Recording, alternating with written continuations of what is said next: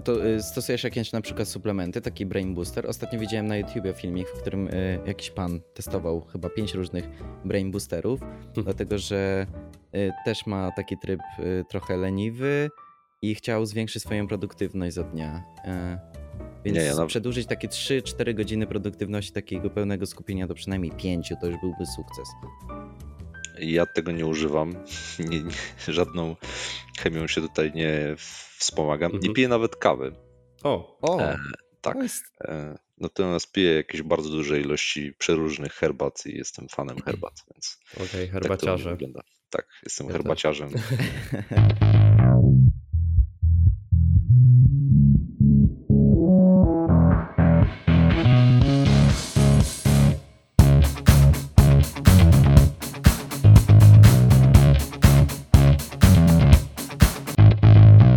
dobry, witamy w kolejnym odcinku Nomada, naszych wspaniałych słuchaczy. Tutaj Łukasz oraz... Armand, jak zwykle klasycznie, jeżeli słu- słuchacie. Jeżeli nie klasycznie, no to tracicie Dzień dobry. trochę. Nie, Dzień no, dobry, ale dobry, chciał- witamy nie, no ja bym chciał-. Ja bym chciał wywołać u nich takie poczucie jakiegoś guiltiness, że nie słuchali poprzednich odcinków. Zapraszamy Was serdecznie. Tak, E, My jest jesteśmy super. już akurat po rozmowie z Maciejem Ogór- Ogórkiewiczem. W tej rozmowie również zahaczyliśmy nieco o astronomiczne pytania, a mówiąc o astronomicznych rzeczach, zapraszamy Was też do przesłuchania pierwszego odcinka z Matem Harasyńczukiem naszego podcastu. E, Więc najpierw e, może Łukasz przybliżysz nam sylwetkę naszego gościa. Tak, Maciej jest e, Chief Security Information Security Officerem e, WNG, czyli w jednym z największych banków w Polsce.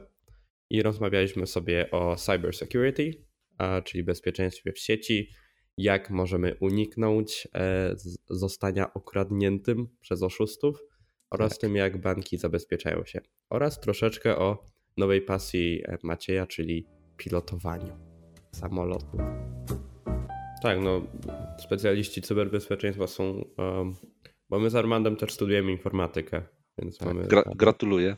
Ja jestem inżynierem e, z wykształcenia, właśnie informatykiem, O, no także uważam, że dobrze zrobiliście. Ja w ogóle e, jeszcze jak patrzyłem, jak składałem w ogóle na studia, to podobna ilość punktów więcej była za informatykę na PW, jak i za cyberbezpieczeństwo. I właśnie samo, e, sam ten opis cyberbezpieczeństwa mnie jakoś tak mm, zaciekawił. Koniec końców w ogóle nie wybrałem pójście do Warszawy, tylko właśnie za granicę. Ale, ale gdzieś tam widzę, że się pojawia ten trend i wiem, że kilka osób tak rozważały, że jeżeli nie informatykę, to cyberbezpieczeństwo. I w sumie to jest jakiś krok naprzód. To jest dosyć ciekawe, jeśli chodzi o samo podejście do cyberbezpieczeństwa jako w ogóle osobnego kierunku od informatyki, bo ja uważałem, że to jest To- to- bardziej specjalizacja w dziedzinie.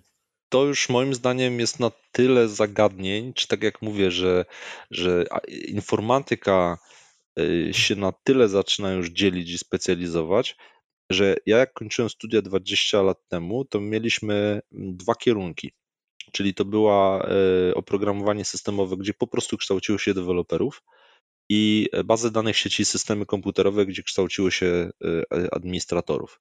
Moim Mhm. zdaniem w tej chwili, e, jak patrzyłem na przykład na kierunki, szczególnie uczelni komercyjnych, to one mają, załóżmy, kierunek, który jest związany z cloud computingiem, z Mhm. jakąś grafiką komputerową, e, z, z czymś tam jeszcze. I po prostu zaczyna się to dzielić, i za chwilę nawet ja sądzę, że informatyka, tak jak nie wiem, inne dziedziny typu mechanika, energetyka, czy elektryka, czy elektronika i telekomunikacja, zaczną dzielić się na poddziedziny, dlatego że rozwój, który następuje szczególnie w, tych w tym obszarze nowych technologii, powoduje, że ilość wiedzy, która jest do jakby przyswojenia jest bardzo duża. I teraz ja jestem po Politechnice Śląskiej, gdzie e, Wydział Automatyki, Elektroniki i Informatyki składał się z trzech głównych kierunków. To była automatyka i robotyka, elektronika i telekomunikacja i informatyka. Przez Mhm. trzy pierwsze lata mniej więcej robiliśmy to samo. Wszyscy mieli mniej więcej podobny po, e, program nauczania. tak.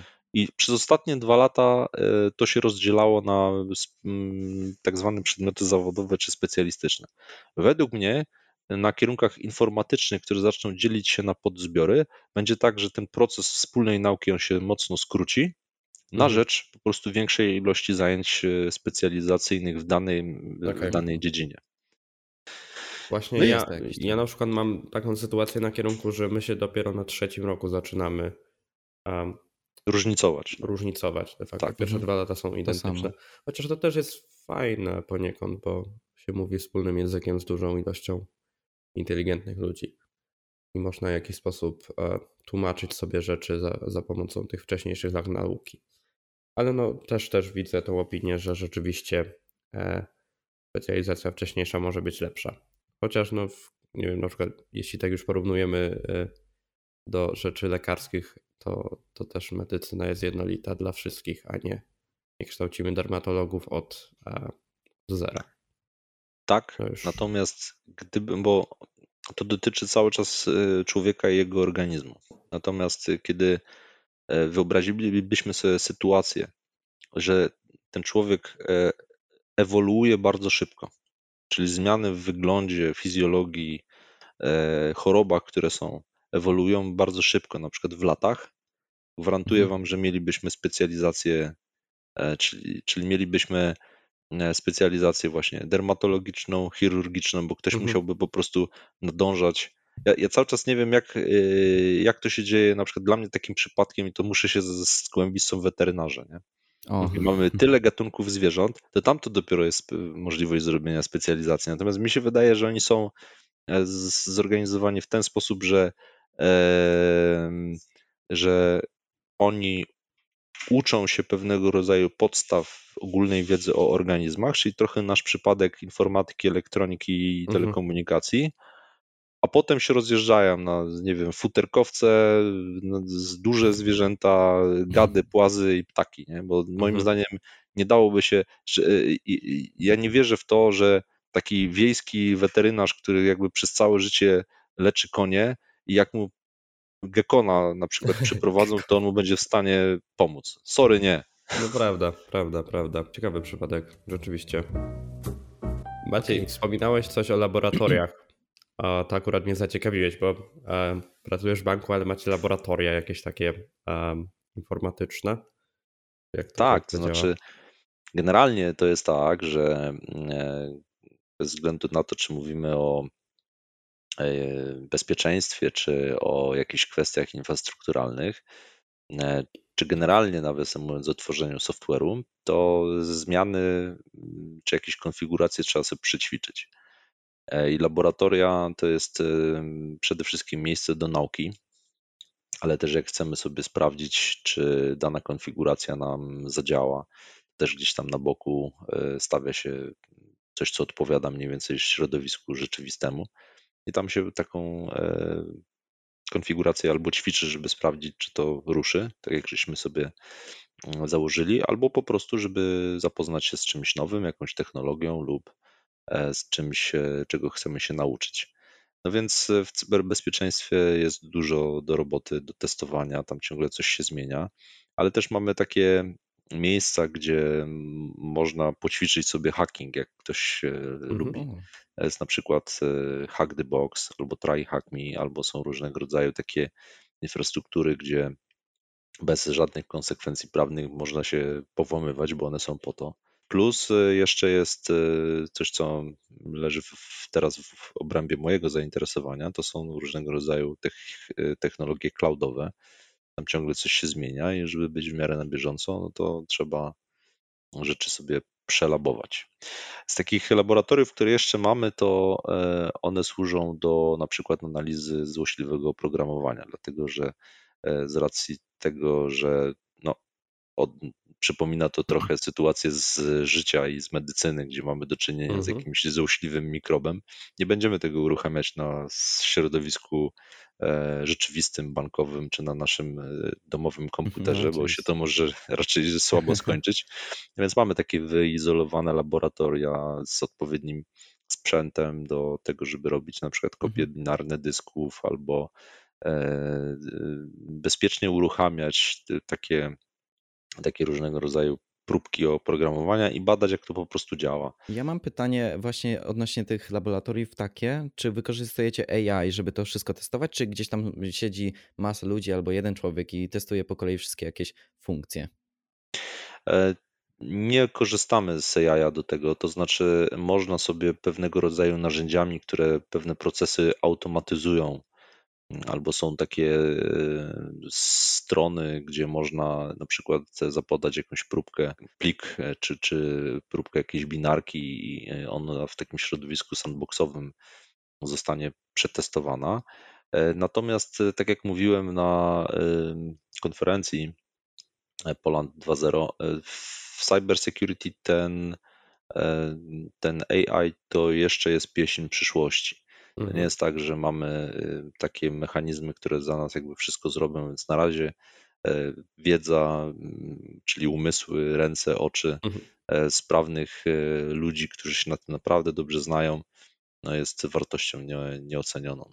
Tak na co dzień w swojej pracy zajmujesz się planowaniem strategii jakby na przyszłość, czy to jest bardziej odpowiadanie na bieżące niebezpieczeństwa związane z cyberbezpieczeństwem? Moja rola, czyli Chief Information Security Officer, to jest taka osoba, która generalnie odpowiada za opracowanie, wdrażanie i wykonanie strategii związanej z zapewnieniem cyberbezpieczeństwa e, banku jako instytucja oraz wszystkiego tego, co klienci nam e, powierzają. E, ochrona daleko idąca, prewencja, wykrywanie tego, co się może dziać tu i teraz, ale też przewidywanie trochę przyszłości, chociaż to jest trudne. I e, generalnie wygląda to tak, że e, strategię tworzy się w perspektywie długofalowej, czyli my planujemy pewnego rodzaju działania na bazie najlepszych, e, najlepszej wiedzy na temat mhm. trendów, które mogą się zdarzyć, które mogą nam gdzieś tam dotknąć. I na bazie tej strategii potem są planowane różnego rodzaju krótko i długoterminowe działania. E, to mogą być e, wdrożenia nowych produktów, to mogą być, e, mówię o produktach bezpieczeństwa, to mogą być na przykład jakieś zmiany w procesach wewnętrznych, to może być budowa nowych mechanizmów ochrony, których do tej pory nie mieliśmy. To z kolei też może być na przykład zgodność regulacyjna, bo ona jest w środowisku bankowym też niezwykle istotna. Więc my budując strategię, widzimy pewnego rodzaju potrzeby i staramy mhm. się przewidywać trendy, w którym mm, kierunku to wszystko skręci. I odpowiednio szybko i odpowiednio wcześnie e, dostosować się do tego i e, taka osoba jak ja w banku to e, jest przede wszystkim odpowiedzialna za dowiezienie tych rzeczy i za, za bieżącą ochronę również. To mhm. nie oznacza, że oczywiście ja to robię jednoosobowo. Robi to przede wszystkim całkiem spora grupa ludzi, którzy pracują w domenie cyberbezpieczeństwa, ale również zarządzania ryzykiem IT. I co bardzo ważne, ludzie, którzy na bieżąco administrują systemami, utrzymują je w dobrym zdrowiu, tworzą oprogramowanie, czyli to jest taki mariaż wielu funkcji e, i nikt tutaj nie działa pojedynkę, to jest praca mocno zespołowa, E, dlatego wzajemne rozumienie, mniej więcej posiadanie podobnego poziomu wiedzy na temat zagrożeń, tego co się może stać, jest niezwykle mhm. istotne. Maciej, e, bo ja przynajmniej tak przypuszczam, że banki są na całym świecie i w tym momencie możemy porównywać, prawda, banki polskie, banki niemieckie, francuskie, wszystkie te kraje. E, jak wypada Polska na, na tle międzynarodowym? Jak nasze zabezpieczenia może wyprzedzają albo są w tyle, czy czegoś nam brakuje? Muszę nieskromnie powiedzieć, że polski sektor e, finansowy, mówię tutaj o przede wszystkim o tym, co dostarczają banki, e, przynajmniej te naj, najbardziej czołowe, bo zaraz powiemy sobie generalnie o bankowości w takim mhm. kraju jak Polska, e, wypada nieźle. To znaczy, to jest wypadkowa dwóch, a w zasadzie trzech rzeczy. To jest wypadkowa tego, że mm, u nas e, IT i, i bezpieczeństwo e, zaczęło się stosunkowo niedawno, patrząc na historię informatyki, w porównaniu mhm. na przykład z takim krajem jak e, Ameryka czy USA. No tak, nasza jakby infrastruktura, sieci internet, kable internetowe powstały później, więc też mamy jakby szybszą, szybsze te łącza. To nawet nie chodzi o łącza, bardziej odnoszę to do mhm. systemów na przykład bankowo, bankowych wewnątrz. Mhm. Czyli one są powiedzmy, nie, nie mówię, że są pierwszej e, świeżości, natomiast ciągnie się za nimi krótszy ogon historii niż na przykład e, w jakichś e, takich bankach czy krajach, gdzie ta historia jest, jest dłuższa. Czy tu chodzi bardziej, e, Maciej, o legacy systems, czyli... Dokładnie tak. Chodzi o, o, o takie technologie, które już nie są nowe, muszą być utrzymane, dlatego że stoi na tym cały bank, natomiast one nie są nowoczesne na tyle, że można je w, łatwy, prosty i, i przy stosunkowo niewielkim nakładzie siły środków dostosowywać do bieżących zmian technologicznych. Czyli Polska Więc, ma mniejszy bagaż technologiczny względem kraju. Dokładnie tak, ma mniejsze, mniejsze legasy. Druga rzecz to oczekiwania klientów.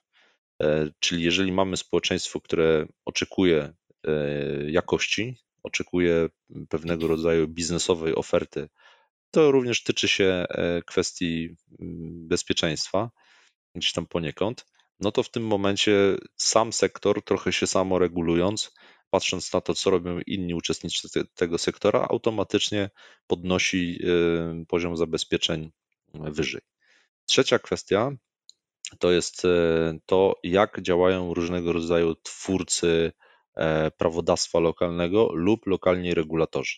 Jeżeli jest nacisk na to, a są tacy regulatorzy na świecie i nasz regulator również jest e, taki, który przykłada dbałość do pewnych aspektów bezpieczeństwa, zabezpieczeń po stronie klientów, tworzy regulacje, które banki z kolei muszą spełniać, no to mm, tutaj y, to jest dodatkowy taki motor do, do podmiotów, one się tak ładnie nazywają, regulowanych, żeby dostosowywać się do czy to prawodawstwa lokalnego, czy to na przykład unijnego.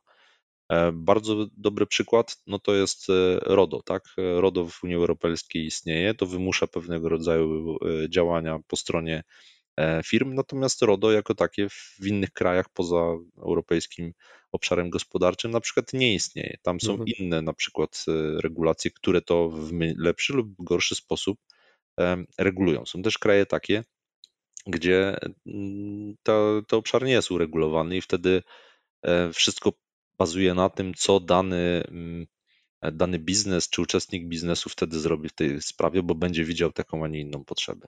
Więc u mhm. nas to jest taka wypadkowa kilku e, tych rzeczy. Pewnie można by było jeszcze znaleźć inne, ale pytanie było to, jak możemy e, się porównać. Wydaje mi się, że e, my z racji właśnie miejsca, w którym się znajdujemy i punkcie historii oraz tego, co zadziało się w tym obszarze przez ostatnich mm, mniej więcej 30 lat, to y, nie jest to poziom, który jest najgorszy, nie jest to poziom, gdzie mamy się czegoś wstydzić w porównaniu na przykład z innymi e, krajami. E, ale to też nie oznacza, że możemy spocząć na laurach i możemy przestać robić, no bo już jakby w zasadzie e, zadanie jest wykonane. W cyberbezpieczeństwie cały i w przeciwdziałaniu oszustwom, bo tak naprawdę te dwie dziedziny trochę współistnieją obok siebie, E, zawsze będzie coś do roboty, dlatego że my mierzymy się z realnym przeciwnikiem e, i tutaj e, w zasadzie nie ma żadnych ram co do metod, które nasi oponenci, czyli przestępcy, wykorzystują do tego, żeby nam jakoś zaszkodzić, no więc my musimy za tym podążać. I to jest taka niekończąca się gra i walka. Jeszcze miałem wspomnieć na temat sektora bankowego, nawiasem mówiąc, y, u nas w Polsce. Także trzeba, mhm. trzeba e, mieć e, w głowie, że tak naprawdę sektor składa się z instytucji, które są duże, mają odpowiednie zasoby i, i e, środki do tego, żeby pewne rzeczy realizować głębiej, szybciej, mocniej, ale też jest gro na przykład mniejszych banków czy instytucji, one też podlegają tym samym regulacjom, natomiast poziom zaawansowania na pewno nawet w, na rynku tutaj naszym obecną siłą rzeczy musi się różnić. Natomiast on się nie różni zbytnio o to, co mamy e, między przynajmniej mogę sobie tutaj wziąć e, pod rozwagę e, tak zwane banki ważne systemowo, czyli mhm. największe banki, które obsługują największą ilość klientów, i my tutaj mocno też współpracujemy w takim forum, e, które się nazywa mm, Związek Banków Polskich, e, gdzie jednym z elementów działalności Związku Banków Polskich jest również e, Bankowe Centrum Cyberbezpieczeństwa i tam jest mnóstwo grup roboczych, które wspólnie wypracowują pewnego rodzaju podejście, takie systemowe, sektorowe do różnego rodzaju zagrożeń, problemów, wyzwań w zakresie cyber i, anty, i, i przeciwdziałania oszustwom. Jak wygląda sama scena, jeśli chodzi o cyberniebezpieczeństwo, czyli jakie, um, jakie podejścia stosują hakerzy czy przestępcy w atakowaniu systemów bankowych i co jest takimi newralgicznymi punktami w waszej pracy?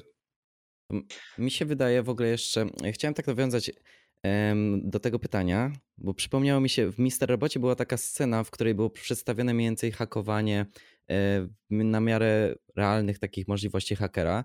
To znaczy, że zadzwonił do jednego z klientów i tam zgrabnie wypytując uzyskał newralgiczne dane. Właśnie w sumie e, ja bym chciał zahaczyć też jednocześnie pytanie Łukasza, jakie są te e, hakerskie metody, jakby co się może złego stać do tego, w jaki procent y, udziału ma konsument, tak naprawdę, który jest atakowany w ataku hakerskim.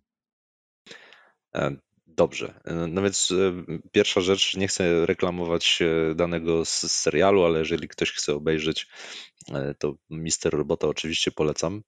Jest tam dużo takich smaczków, które trochę pokazują, jak to wygląda, czy może wyglądać. Oczywiście abstrahując od problemów psychologicznych samego głównego bohatera, ale e, no, wa warto, warto zobaczyć, e, kiedy ten serial daje do myślenia, szczególnie jeżeli chodzi właśnie o taki globalny atak, e, na przykład na sektor czy na, na daną instytucję w sumie jakiś scenariusz, który być może mógłby się zrealizować. Ale wracając do pytania, jakie metody e, stosują cyberprzestępcy. E, tak naprawdę cyberprzestępczość to jest taka funkcja czasu, potrzeb i zasobów czy środków, które przeznaczymy na, na dany atak. W związku z czym ograniczeń co do metod, które stosują e, cyberprzestępcy w zasadzie nie ma. Oni y, zastosują cokolwiek, co będzie skuteczne po to, żeby osiągnąć cel. Natomiast też przy tym e, to nie są osoby czy organizacje, które będą przez wiele, wiele lat siedziały nad jednym zagadnieniem, mhm. żeby złamać, bo nie traktują tego jako e, wyzwanie, nazwijmy to intelektualne, tylko u nich takim E, miernikiem sukcesu jest jeden parametr, to jest ilość pieniędzy, które udaje im się ukraść. Mhm. I teraz to zagadnienie, bo ono jest bardzo szerokie i w zasadzie moglibyśmy przynajmniej kilka podcastów mhm.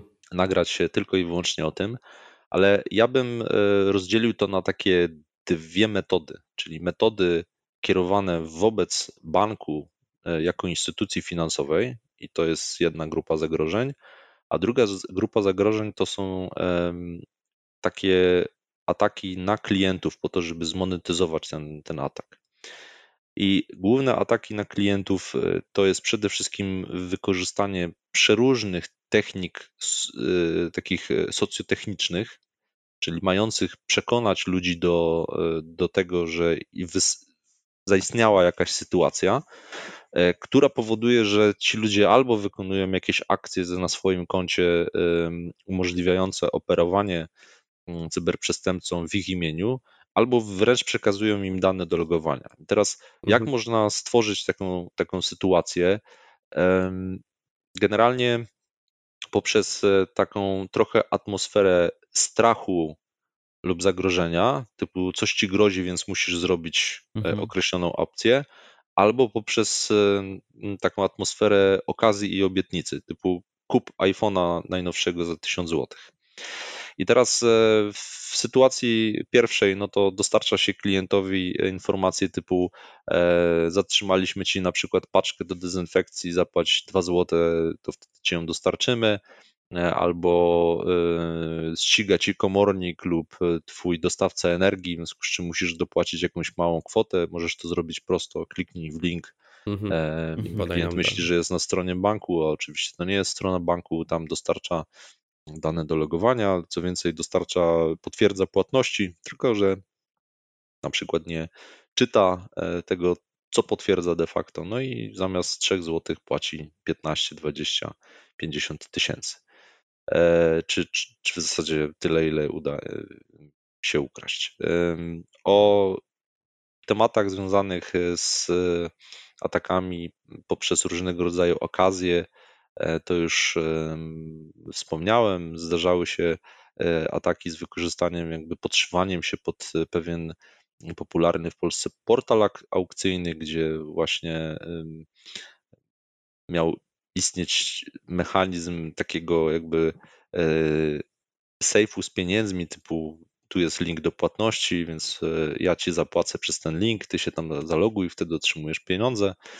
E, zdarzały się, czy zdarzają się cały czas e, takie incydenty związane z wykorzystywaniem słabości na przykład sieci telekomunikacyjnych, gdzie za pomocą pewnych trików można na telefonie odbiorcy wyświetlić inny numer niż rzeczywiście dzwoni. Więc przestępcy na przykład mm, już dość bezczelnie podają się na przykład za działy bezpieczeństwa banków mhm. E, i nakłaniają ludzi do instalacji e, oprogramowania, które na ich telefonie lub komputerze przekaże pełni kontroli i e, umożliwi wykonanie im operacji z tego urządzenia. Więc w żadnym z tych przypadków nie dochodzi do przełamania zabezpieczeń bankowych. E, tak ludzie często e, niestety mówią, że włamali mhm. mi się do banku. E, tutaj nie, nie, nie są wykorzystywane żadne słabości tych zabezpieczeń, które my klientowi oferujemy, natomiast najczęściej dochodzi do przekonania klienta do pewnej sytuacji i tego, że klient zaczyna działać w sposób taki, gdzie pewnie kiedy chwilę by nad tym się zastanowił i pomyślał, to, to by tak nie postąpił. Mamy na pewno wyzwanie jako, jako społeczeństwo z poziomem świadomości zagrożeń mhm. i to jest coś, co się niestety buduje latami. To jest coś, czego mm, nie da się załatwić w jeden kwartał czy, czy nawet pół roku. E, I wydaje mi się, że e, no, tutaj jest wielka praca do wykonania nie tylko banków, ale generalnie e, nas jako społeczeństwa, żeby być trochę bardziej sceptycznym mhm. i, i, takim wyczulonym na to, co dzieje się w internecie, a nie wszystko w sieci jest przyjazne, fajne i nie, nie, nie mam do czynienia tylko z miłymi mhm. ludźmi, którzy coś nam chcą tam e, ułatwić, czy, e, e, czy być dla nas miły. To, żeby wywołać taki prewencjonalny strach, jeżeli wiesz, to może byś odpowiedział nam i naszym słuchaczom, jak ciężko później z takiej sytuacji się wydostać. To znaczy, jak dobrze sobie skutecznie radzi z tym polskie prawo, państwo i służby? No, to są e, w przypadku ataków e, na klientów, bo o tym cały czas mówimy, e, no to mamy często do czynienia z ludzkimi tragediami, tak? Albo na przykład zadłużeniem kogoś przez cyberprzestępców, albo kradzieżą oszczędności życia. E, mamy też sytuację, kiedy klient e, jest zachęcony na przykład do świetnej inwestycji, na przykład w kryptowaluty, oddaje swoje oszczędności jako dobrowolnie cyberprzestępcom. To wiąże się z jego stratą, to wiąże się ze stresem, to wiąże się z e, ogromnym często żalem i jakimiś naprawdę sporymi tragediami. Natomiast ściganie, ściganie takich przestępstw jest e, niezwykle trudne ze względu na to, że jeżeli ktoś chce się ukryć, chce ukryć swoją właściwą tożsamość e, w internecie, to ma do tego dużo więcej środków e, i możliwości niż jakby dotarcie do, do źródła. Obecne technologie, ale też pewnego rodzaju braki czy natura internetu pozwala na, na, na tego typu akcje, więc e, też jeżeli na przykład już się zorientujemy, że ktoś nas e, okradł, to mocno też jest to zależne od czasu. Część pieniędzy, na przykład, nawet które zostały wysłane, jeszcze można próbować gdzieś w innych bankach zatrzymać. Natomiast jeżeli reakcja klienta będzie spóźniona lub jakby zorientuje się późno, no to to działa na na niekorzyść. No i tutaj przestępcy często są w stanie już przesłać te środki gdzieś dalej lub je wypłacić. To nie są proste sprawy. Mm, niestety też y, sprawy w, w sądach y, trwają długo i w większości przypadków e, kończą się przegranymi tych oszukanych, dlatego że to jednak oni nie dołożyli na przykład odpowiedniej rzetelności, nie zorientowali się, nie przeczytali tego, co bank e, pisał w momencie wykonywania transakcji. I tutaj no, pomimo wielkiej poczucia wielkiej krzywdy, ta, ta wina banku gdzieś w procesie już potem nie jest uznawana, więc tak to wygląda. To, to może sobie krótko powiedzmy w takim układzie, jak, jesteś, jak stoimy już w tym tam, temacie, w jakich sytuacjach jest w stanie do nas zadzwonić e, support z banku z jakąś e, sprawą do nas? Czy w ogóle istnieje taka sytuacja? Support nie powinien dzwonić. E, może kontaktować się bank w jakichś sprawach, dlatego że wiąże nas relacja, czyli klient bank. Natomiast bank nigdy nie poprosi o hasło, nigdy nie poprosi o wykonanie jakiejś akcji związanej z zainstalowaniem czegoś na, na swoim urządzeniu. No i na to trzeba być bardzo, bardzo wyczulonym. Mhm. To na może... każdą niestandardową sytuację, tak? Czyli kontakt ze strony banku jest już powiedzmy sytuacją niestandardową, chociaż zdarza się tak, no na przykład banki zachęcają E, do na przykład mając coś nowego w ofercie, zachęcają klientów do tego, żeby, żeby skorzystać no, na prostej zasadzie przekazania informacji, ale za tym nie wiąże się nakłanianie do wykonania jakichś e, tutaj akcji tu i teraz na przykład. Przejdźmy jeszcze może do, do tego drugiego rodzaju ataków, czyli ataków bardziej na instytucje. Bo wspominaliśmy właśnie o tej stronie klienckiej teraz. A jak bronicie się jako już bank rzeczywiście przed atakami hakerzy instytucja, a nie hakerzy klient podaje dane? Czyli tak. i jakie to są rodzaje też ataków? To są, tutaj mamy do, do czynienia z zupełnie inną gamą zagrożeń. E, generalnie musimy spojrzeć przez e, funkcję celu, którą mieliby e, cyberprzestępcy celu i potrzeby, żeby mm, włożyć dość sporo energii w przełamanie zabezpieczeń takiej organizacji dość dużej, jaką jest duży bank.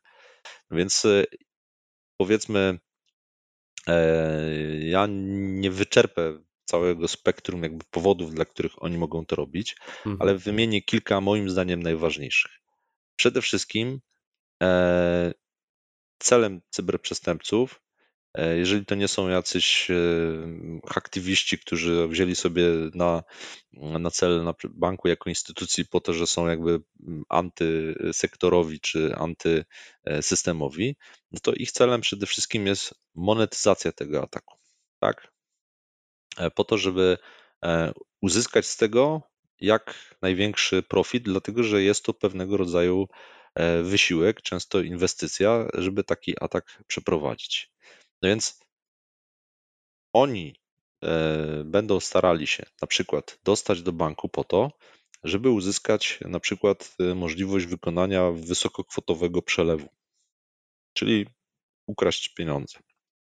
Mogą e, zainfekować na przykład bank jako instytucję złośliwym oprogramowaniem, który zaszyfruje dane biznesowe E, i w tym celu wymusić okup, czyli my wam udostępnimy wasze systemy pod warunkiem, jeżeli zapłacicie nam x mhm. bitcoinów. Mhm. Na przykład. Ja chcę się tylko dopytać odnośnie tego ukraść pieniądze. Skoro kradniemy pieniądze bezpośrednio z banku i jakby je, przecież rejestrujemy gdzieś ten transfer pieniędzy, dlaczego jest tak ciężko później go niby odzyskać? Czy, czy inny bank po prostu chroni te pieniądze? W jaki sposób to działa? E, to mm, musimy trochę jakby spojrzeć na to, na to zagadnienie, e, że ukraść dużą, e, dużą ilość pieniędzy to, mm, to jest jedna, załóżmy, jedna strona medalu, jedno zagadnienie czy zadanie, które taki przestępca ma mm, do, e, do zrobienia. Natomiast druga rzecz to jest, i to jest całkiem niemała operacja logistyczna, która polega na tym, żeby te pieniądze przesłać w miejsce, z których ja już będę w stanie skorzystać. I rzecz kolejna, z racji tego, że byłoby to całkiem sporo pieniędzy, czyli te pieniądze w jakiejś formie um, wyprać, tak? Czyli spowodować, że ja będę w stanie coś z nimi potem zrobić. E, no i, i to nie jest wbrew pozorom proste zagadnienie, ponieważ żeby e, może zaczynając trochę od początku, jeżeli mówimy o bankach jako instytucjach finansowych, one są połączone ze sobą takimi systemami, które umożliwiają realizację transferów, przelewów, czyli e, zlecenia po jednej stronie transakcji, przesłania e, określonej liczby pieniędzy do drugiego banku.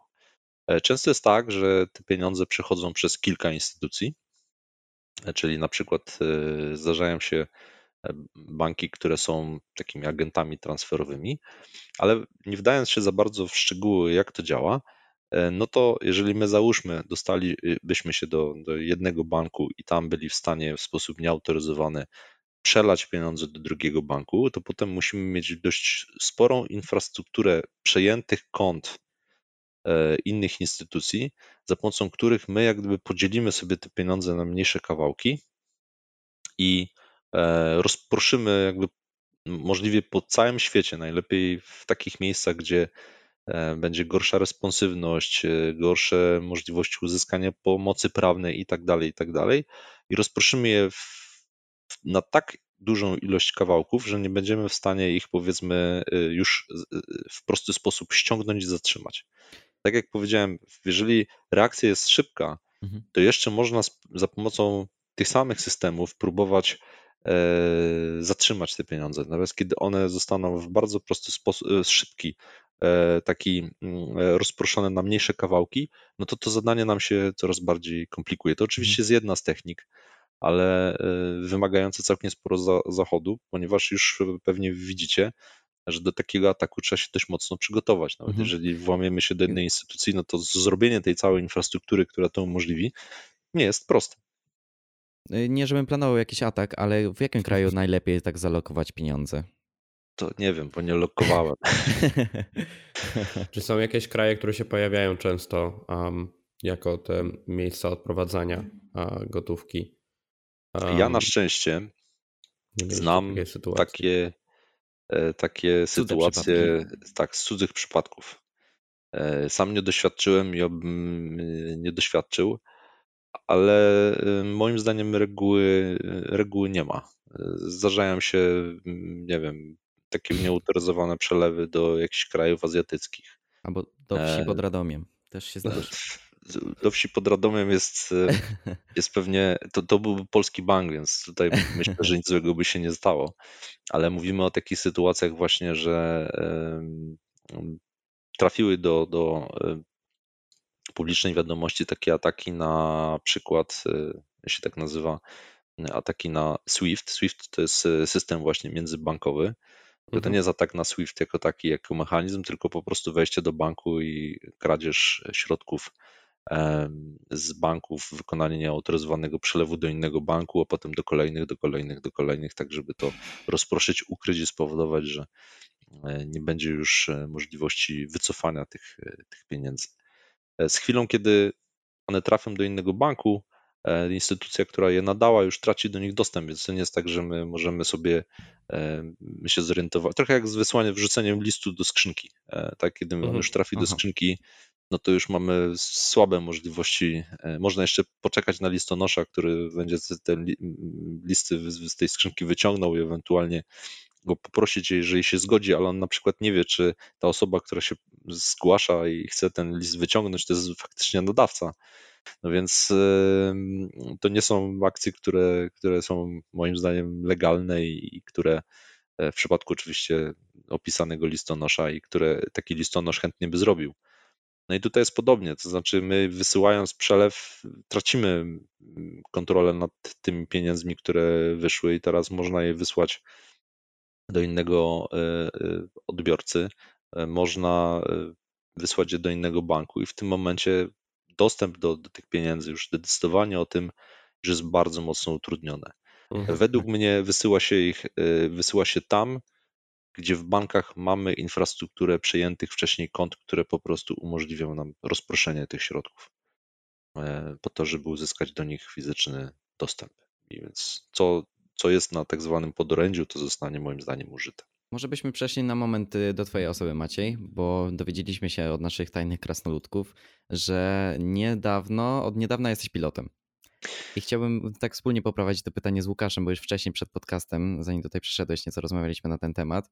I nas interesuje, czego się nauczyłeś bo, bo wkraczasz w jakieś nowe pole, prawda? Widzisz jakieś nowe rzeczy. Czego się nauczyłeś, będąc y, pilotem, jakby w zakresie cyberbezpieczeństwa w samym lotnictwie? No to macie dobry wywiad. E, to, to gratuluję. E, to pilotem już y, nie, nie, jestem niedawno, to już jakiś czas temu, ale generalnie e, kilka rzeczy obcując z lotnictwem, samolotami, tym całym, całym przemysłem, kilka rzeczy się nauczyłem.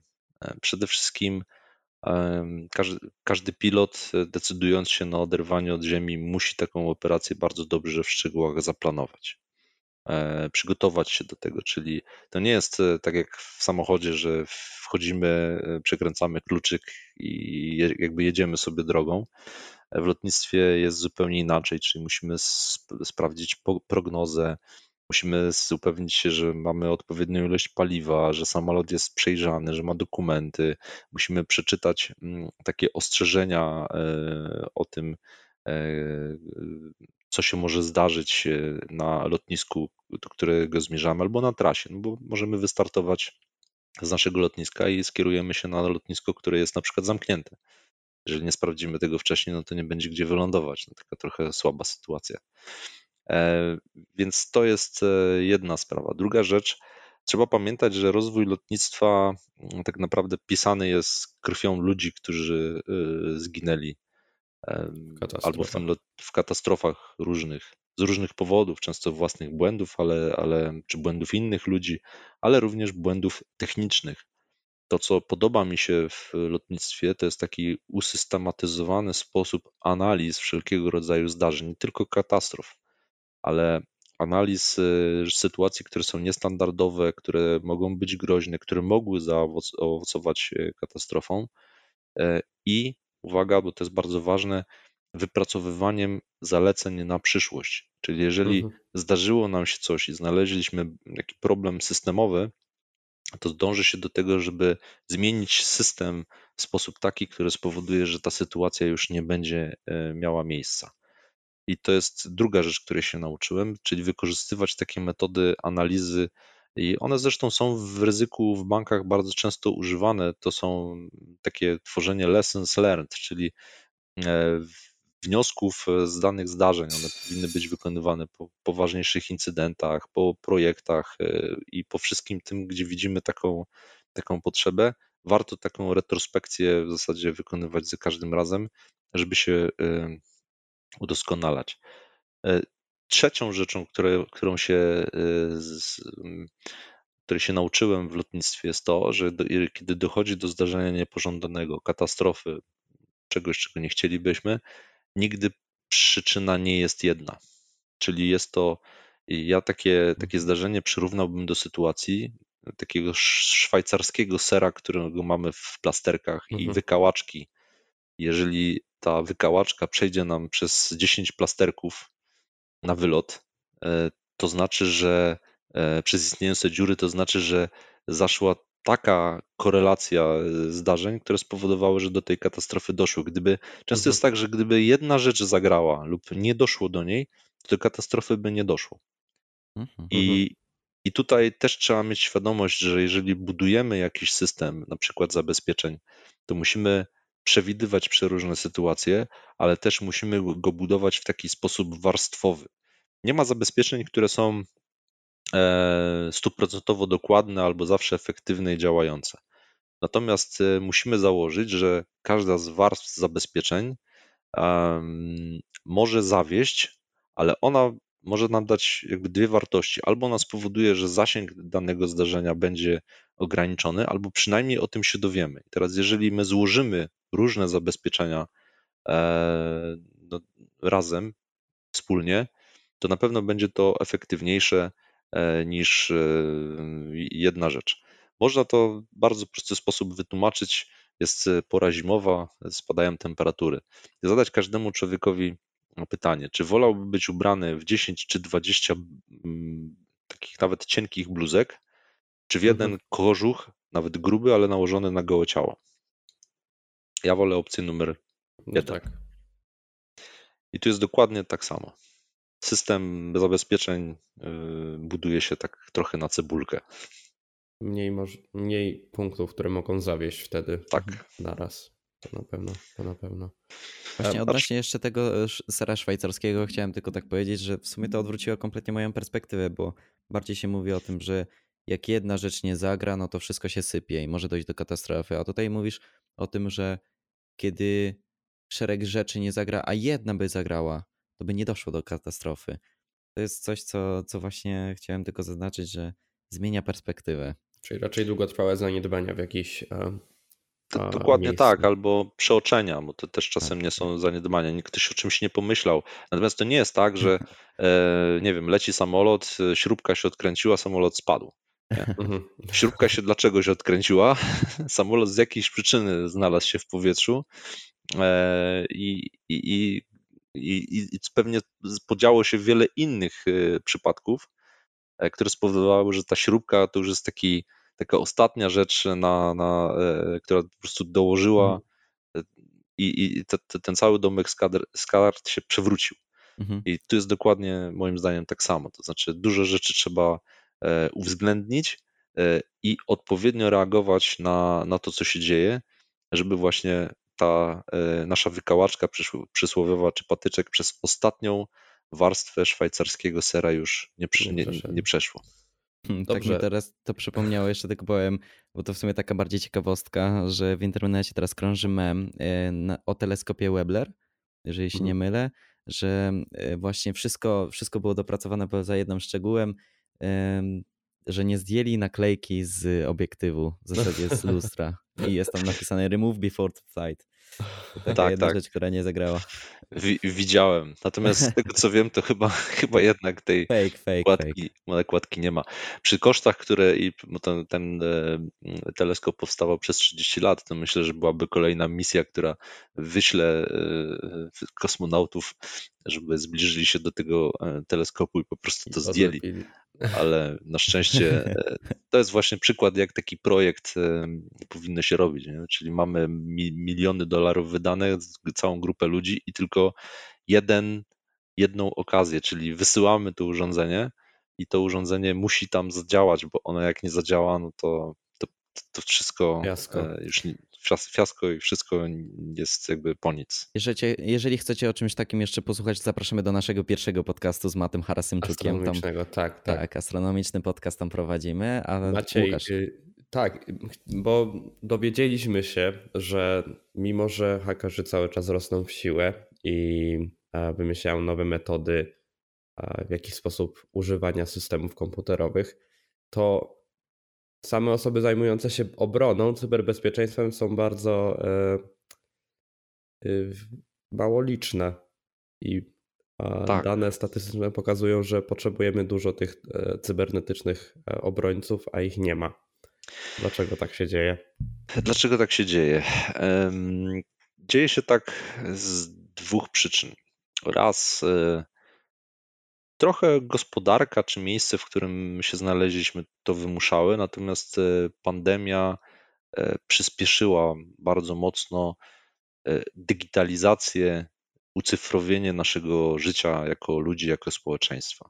W zasadzie dwa lata temu nie bylibyśmy w stanie na przykład załatwić sprawy w urzędzie lub w wielu miejscach. Teraz wydaje się to standardem. To jest jeden, jedna, jedna z przyczyn, czyli ucyfrowienie bardzo takie szybkie e, wielu dziedzin życia. I e, druga kwestia to jest taka, że specjalistą od cyberbezpieczeństwa niestety nie może być każdy. To znaczy, Mhm. to jest e, trochę tak, że e, trzeba mm, to kochać, trzeba to lubić, e, trzeba być e, pasjonatem tej dziedziny. Oczywiście można pewne rzeczy wyrobić czy, czy nauczyć się, ale najlepsze rezultaty, przynajmniej z moich obserwacji, wynika, że to trzeba mm, kochać e, jako, jako dziedzinę. E, Bo to jest taki trochę zawód. Mówię o tej części e, związanej z e, technologicznymi Mhm. zabezpieczeniami, z pentestingiem, i tak dalej. One wymagają sporo takich unikalnych, unikalnych umiejętności. Trzeba przyznać, że przez jeszcze do niedawna było bardzo niewiele informacji na, na temat właśnie hackingu i trzeba było wielu godzin eksperymentów uczyć, żeby się tego nauczyć. Nie było też uczelni, które by tego dobrze uczyły, mhm. E, więc gdzieś tam w czasach moich początków, no to, e, to, to nie był prosty proces, e, więc właśnie my polegaliśmy głównie w, w tej dziedzinie cyberbezpieczeństwa na tych mało licznych pasjonatach. No i kolejna rzecz jest taka, że dopiero zaczynają powstawać powoli e, kierunki czy szkolenia. Szkoleń jest trochę więcej, ale kierunki, które w taki sposób trochę ustawiczny będą tą kadrę e, ludzi e, zajmujących się cyber będą się, będzie się budowała, ale to wymaga po prostu czasu. Więc mamy teraz takie zderzenie małej ilości kadr, bo tych ludzi generalnie było niewielu, mhm. z bardzo dużym popytem i jednocześnie dość sporą aktywnością cyberprzestępców, ale również sporą aktywnością różnego rodzaju agent y, rządowych, y, które wykorzystują cyberprzestrzeń jako normalnie teatr y, no, działalności wywiadowczej czy, czy militarnej. No i to wszystko powoduje przy jednoczesnym e, sporym czasie, który wymaga e, nauczenia czy przygotowania danego człowieka od zera do bohatera, jak to się mówi, mhm. to powoduje, że tych e, ludzi nie ma zbyt wielu i są naprawdę e, ogromną wartością.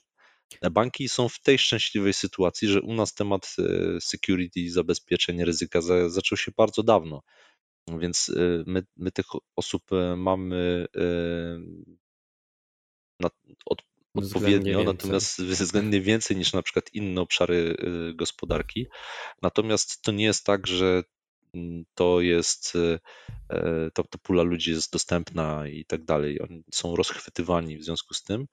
I tak jak powiedziałem, nie ma na razie jeszcze takich cudownych narzędzi, które są w stanie pracę doświadczonego człowieka od cyberbezpieczeństwa zautomatyzować czy wręcz zastąpić. Mogą mu pewne rzeczy ułatwić, zautomatyzować, ale jednak wiedza i doświadczenie to jest coś, czego, e, czego nie może w tym równaniu zabraknąć.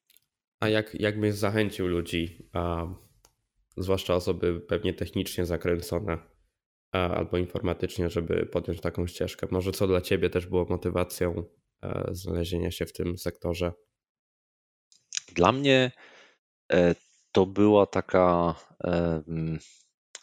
Ja lubię wyzwania, to znaczy e, lubię robić rzeczy, które są na swój sposób takie niestandardowe. I dla mnie e, cyberbezpieczeństwo, testy penetracyjne gdzieś tam dawno temu mhm. zaczynałem i, i, zabawa w taki hacking na, na swój własny naukowy, nazwijmy to, pożytek, czy użytek, to e, była przede wszystkim pewnego rodzaju wyzwanie, często intelektualne. Czyli miałem coś i musiałem to jakby rozłożyć na części, zrozumieć, jak to działa, znaleźć lukę i, i potem tą lukę wykorzystać. Czyli lubisz wiercić.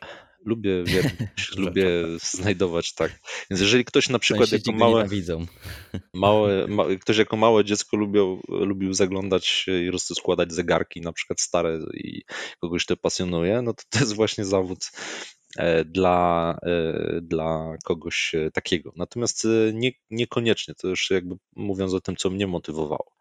Ja zauważam, że jest bardzo dużo ludzi, którzy mają ogromny potencjał, żeby to robić. Czyli są tacy wnikliwi, szybko się uczą, e, pasjonuje ich obcowanie z nowymi technologiami, grzebanie mówiąc wprost, mhm. tylko nie chcą zajmować się cyberbezpieczeństwem, ponieważ e, twierdzą, że to jest jakaś wiedza tajemna. Bo to hakerzy, bo to jakieś czarne, czarne ludki w, w, w bluzę z kapturami, w sumie nie wiadomo o co chodzi, ale tak nie jest. To nie jest e, wiedza e, magiczna czy tajemna, to jest całkiem spory kawałek zaawansowanej inżynierii, więc jeżeli ktoś chce się z tym zmierzyć, a naprawdę jest mnóstwo obszarów i nawet w cyberbezpieczeństwie jest już wiele specjalizacji, ponieważ są ludzie, którzy zajmują się analizą zabezpieczeń i tworzeniem tych zabezpieczeń na przykład dla urządzeń, załóżmy IoT, dla systemów bankowych, dla aplikacji na przykład webowych. No, już są wąskie specjalizacje, już nie ma tak jak Bywało kiedyś, że był pan zakładowy informatyk, który zrobił wszystko, e, tylko e, tak jak cała, całe IT e, poszło w bardzo wąską, ale, ale głęboką specjalizację, tak samo tutaj zaczyna być w cyberbezpieczeństwie, nawet w obszarze pentestingu czy jakichś zaawansowanych testów bezpieczeństwa. Już jest tak, że są ludzie, którzy znają się dość świetnie na przykład nawet na konkretnych technologiach, że na przykład test urządzeń czy, przepraszam, aplikacji mobilnych wymaga pewnego unikalnego poziomu wiedzy w stosunku do zwykłych aplikacji, w cudzysłowie zwykłych, na przykład takich webowych przez przeglądarkę. Nie mówię, że jedni nie są w stanie zrobić drugiego, ale no, trzeba trochę posiedzieć, żeby na przykład, nie wiem, właśnie z przysłowiowe laboratorium z urządzeniami sobie zorganizować, żeby ten test y, wykonać, tak? I tutaj chyba zgrabnie zataczamy koło w naszej rozmowie. Tak. tak. Powrotem do tych Dobra klamra kompozycyjna. Mamy godzinę. To bardzo ładnie to ująłeś słowa, Łukasz.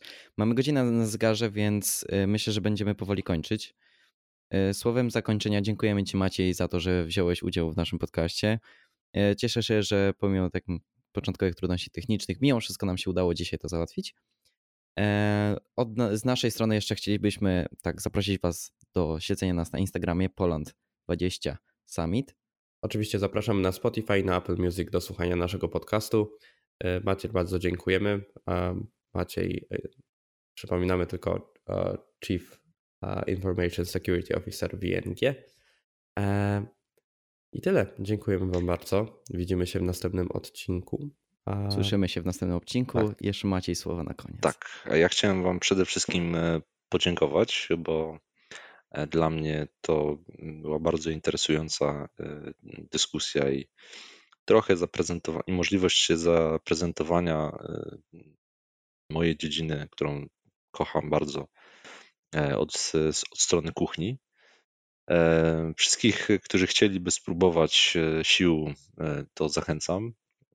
To nie jest nic trudnego, wystarczy otwarty umysł i trochę czasu, który na to poświęcimy, żeby być e, dobrym, ale naprawdę. Jak w każdej dziedzinie. Jak w każdej dziedzinie, natomiast e, dziedzina jest bardzo ciekawa, przyszłościowa i, i, i wydaje mi się, że można jeszcze przez długi okres czasu e, wiele rzeczy fajnych e, zrobić, więc zachęcam. No i bądźcie zdrowi i nie dajcie się schakować, pamiętajcie. Pozdrawiam Was serdecznie i raz jeszcze dziękuję za, za zaproszenie. Dzięki Maciej.